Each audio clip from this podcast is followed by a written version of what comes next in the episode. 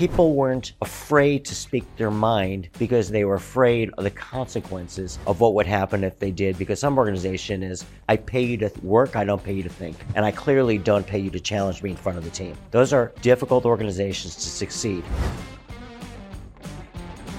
How can you rapidly scale your business through strategic acquisitions? In today's episode of the Scaling Fast Lane, serial entrepreneur Tom Shipley reveals his proven tactics for using mergers and acquisitions to ignite hyper growth. You'll hear inside stories of how Tom repeatedly leveraged acquisitions to catapult his companies to industry leadership positions. Listen in and learn the framework behind his track record of building, scaling, and exiting companies in record time you'll find interesting is how much we talk about culture and people and what it takes to lead. And understand that the other side, we're not talking about this. Jo started in the agency world. She ran one of the most prestige, she was a managing director and ran one of the most, several, but really one of the most prestigious agencies in London. So she understands KPIs, OKRs, how to do it, how to deliver incredible client um, products, consistent processes, how to get the most of creative teams. But ultimately, as leaders, we have to go back to what are the biggest points of leverage that we have. And that's why we talk about this. If you haven't read Radical Candor, it's one of what I consider for CEOs must do. I can tell you what the problem in my organizations that I have in the past is people weren't afraid to speak their mind because they were afraid of the consequences of what would happen if they did. Because some organization is, I pay you to th- work, I don't pay you to think. And I clearly don't pay you to challenge me in front of the team. Okay? Those are difficult organizations to succeed. But the, my problem in my organizations was that people cared and loved each other too much. They were afraid to speak the truth because they didn't want to embarrass or humiliate people. And changing the culture, especially when you create this really trusting core team, changing the culture where people understand that if they don't speak directly and have what we call sincere candor versus radical candor, again, so people don't misinterpret and be very direct and clear what you really mean is you are doing a disservice to that person, that individual. You are doing disservice for the organization. And you can ultimately, by that philosophy and that culture, you can take the company down. And changing that philosophy is what we have to do. So that's one book. The other book that we make mandatory, and we talk about this in our retreats, is Five Dysfunctions of Team. It's an old book, it's been around a while, but we still use it, we still make it mandatory, and we still talk about it because those behaviors come up. And if your team doesn't know how to ad- address those, you'll end up knowing those problems. And understand this that I love, as, as Josh knows, I love marketing like nothing else. I love to identify ways to grow organically and finding force multipliers to grow. I was able to take my company from increase their EBITDA over six months by $1.2 million a month profit by this, by the team working together and some of the marketing strategies, which I love to talk about. But ultimately, we look for the force multipliers. Who here knows what a force multiplier is? In the military, I'll give a great example. In the military, what are some great force multipliers? If I was a small special forces group in the military, and I had the advantage of one is GPS and maps, so I know where I am, great comm equipment, so I know where it is, um, great sights on my on my on my gear so I can actually see. But you can do it. Uh, drones so I can see exactly what's with infrared so I can see what's going around me. How many troops with no technologies would it take to defeat my small, highly trained team? That's highly trained. So those technology can be force multipliers. So in business, what can give us leverage, okay? And that's part of what we're doing today is culture, and if we don't beat it too much to death, is a force multiplier in your organization, period. Because a trusting team with great communication that are clear. There is a company that someone who's related to me, fiance, worked for for a nanosecond. It was one of the most highly talked about unicorns in Silicon Valley, highly funded. It is that multi billion dollar unicorn that when he went there, he lasted two weeks there because it was the most toxic culture he's ever seen in his life. And Fast forward six months, they're talking about that business with unique technology, competitive advantage like no one's ever seen, and over what was a several billion dollar valuation is going down. Why? Because people are leaving there like nothing else because the toxic culture. That's why. Give me a great team and we can create anything great from scratch. And what Peter's talking about today and what we're talking today is how to leverage acquisitions. And let me just share a story is, and it's a true story. um, I started a company in 1999 and started with nothing. And I went out and painstakingly, I didn't know how to raise money. So I went and raised between ten and fifty thousand dollars from 65 individuals, high net worth individuals. But again, it was my first shot at raising money, but it gave me seed capital, and I was growing my first business, my first omni-channel business, which was really great. And then we hit a wall because the dot com bust. Okay, we hit a clear wall there, and we couldn't raise any money because no one was raising money. And then an investment banker called me up and said, "I have a division of Boise Cascade that's selling off a division." And basically they were again multi-billion. It was a $15 million business they didn't care about. The deal we were able to negotiate allowed me to bring in investors because now i wasn't just raising money for my business. I was doing an acquisition allowed me to bring in outside investors. And i was able to negotiate a deal where basically i brought in investors we paid them a million dollar in cash but because the way we structured it and they had all this media they prepaid for and you understand prepaid media they just dropped mass amounts of catalogs and every type of advertising we didn't do anything for 60 days, and with the orders that came in the next 60 days, we made over a million dollars. It paid the money back like that, the cash like that. So again, uh, that's an example of how acquisitions solved a lot of issues, growth, scaled, as well as it allowed us to raise more money and, and solve that issue. Fast forward five years, my partner and I had this brilliant idea. Two former special forces guys said, wow, the skincare business is great, it's growing, the demand is incredible. And my thesis at the time was no one's ever used direct response effectively to build iconic beauty brands. We told it could not be done. And we said, we're going to prove you wrong. And after going all in financially, and we're talking when we say all in, uh, credit cards, mortgages, our 401ks, everything in, at the end of a year, we had a slight loss and it had a three, uh, $338,000 company in Richmond, Virginia. It was myself, my partner, and we had good data to show that we could scale this. But that's what we had, and we were done. We were wiped out. And we brought a client on in Hoboken, New Jersey, and did um, Urban Nutrition, $15 million business, doing a million and a half dollars of profit. And by two young people that started the business five, five years before. And it was a great little business with 15 products purely online. But when we visited them and we they were paying us to consult with them how to take their business offline. And it was helping us pay some of our bills, which was, for some reason, stressing my wife out a little bit. Mm-hmm. And so we walked in there, and when we first met them, and they have an incredible businesses. They had shipping out 10,000 orders out of the kitchen. The next floor up, they had their programmers. The next floor up, they had their accounting team. Over here, in the next townhouse over on the bottom floor, they had their customer service people answering phones and responding to email. And again, you had this, and they lived on the third floor and this is great little boutique business and we joked that they were so efficient and they had their own crm they built from scratch and this infrastructure and back then there wasn't clickfunnels there was nothing as, as, as funnel sites that you can just plug and play. They had their own technology and their whole microsites platform that was easy replicatable and we said we either want to buy you we're joking because we had nothing or we want to build a company like you over the next two years. And then we said that and they said let's talk we negotiated a deal to buy their business for two and a half times even. Remember, we had nothing.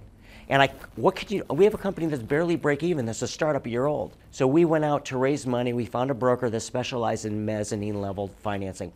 What's mezzanine financing? Mezzanine is, it doesn't mean debt from a bank. It doesn't mean pure equity. It's companies that make most of their money from high interest, plus they get a little bit of a kicker for 5% warrants in your business. Okay, gladly, if we can borrow the money to buy this, I'll gladly away 5% of my company. And that's what we did is we went out, found a company, brought someone in to finance us. And because we bought this business, it gave us the platform, products, technologies, and a team that we took our Hydroxatone brand, and within two years, we did 125 million in revenue. Without the platform and that cash flow, I don't know what would happen. I like to think we would have found a way.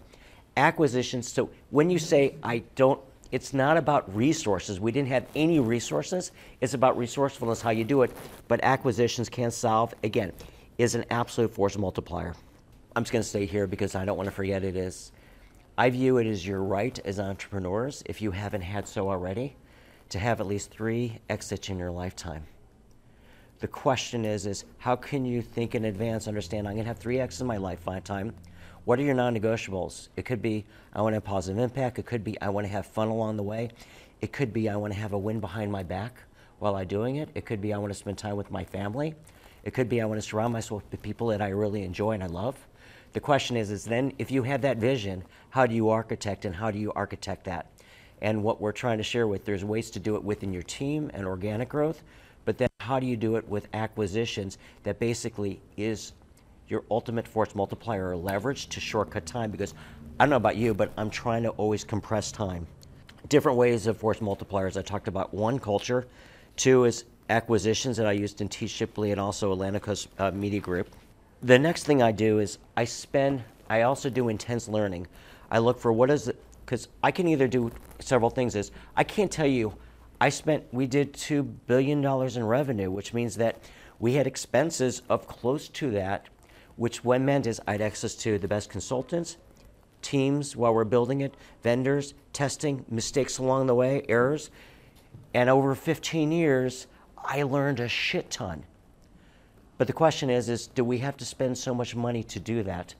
Could we have been drastically more profitable and had an easier time growing through what would have made it easier? And first of all, intense learning. I made a mistake. I went to only industry functions for a period of time, and that was my investment. And most of it was business development. I stopped investing in myself. I stopped doing intense courses and intense learning in a, a lot of different areas. And I'm going to say it was just six years ago when I woke up, I said, shit, my skills are getting weak. So let me go intense learning and rebuild my scale, skills, which then I'll tell you later why. It was the key for me going and switching on an incremental $1.2 million monthly profit into the business. The next thing that enabled, and I'll share a little story later about they go together, about that same period of time, I realized that I had gotten comfortable with my network. And I forgot that early in my career, my whole leverage was your network is your net worth, which is not your cheap, how many Facebook friends and LinkedIn friends do I have, okay? LinkedIn content is bullshit.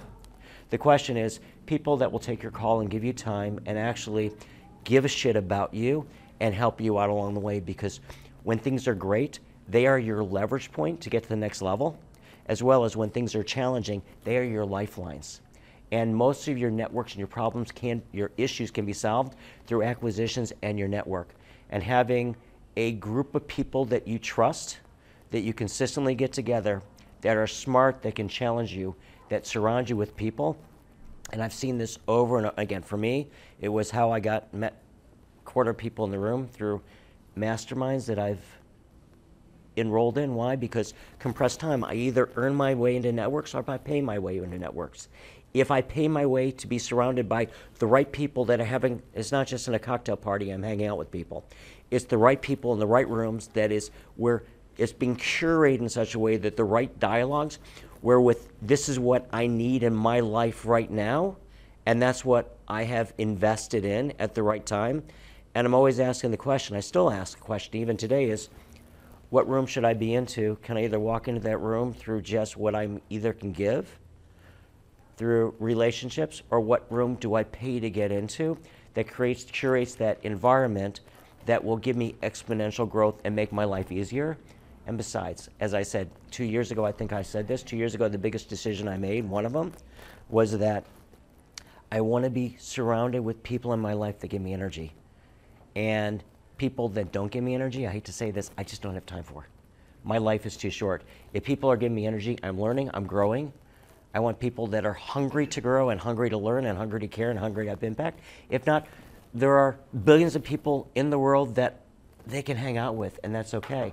But I know that if I can do this and I find people like Peter, Felix, Holly that really want to change the world and that have that energy and passion, is my God, this, this ride has been great.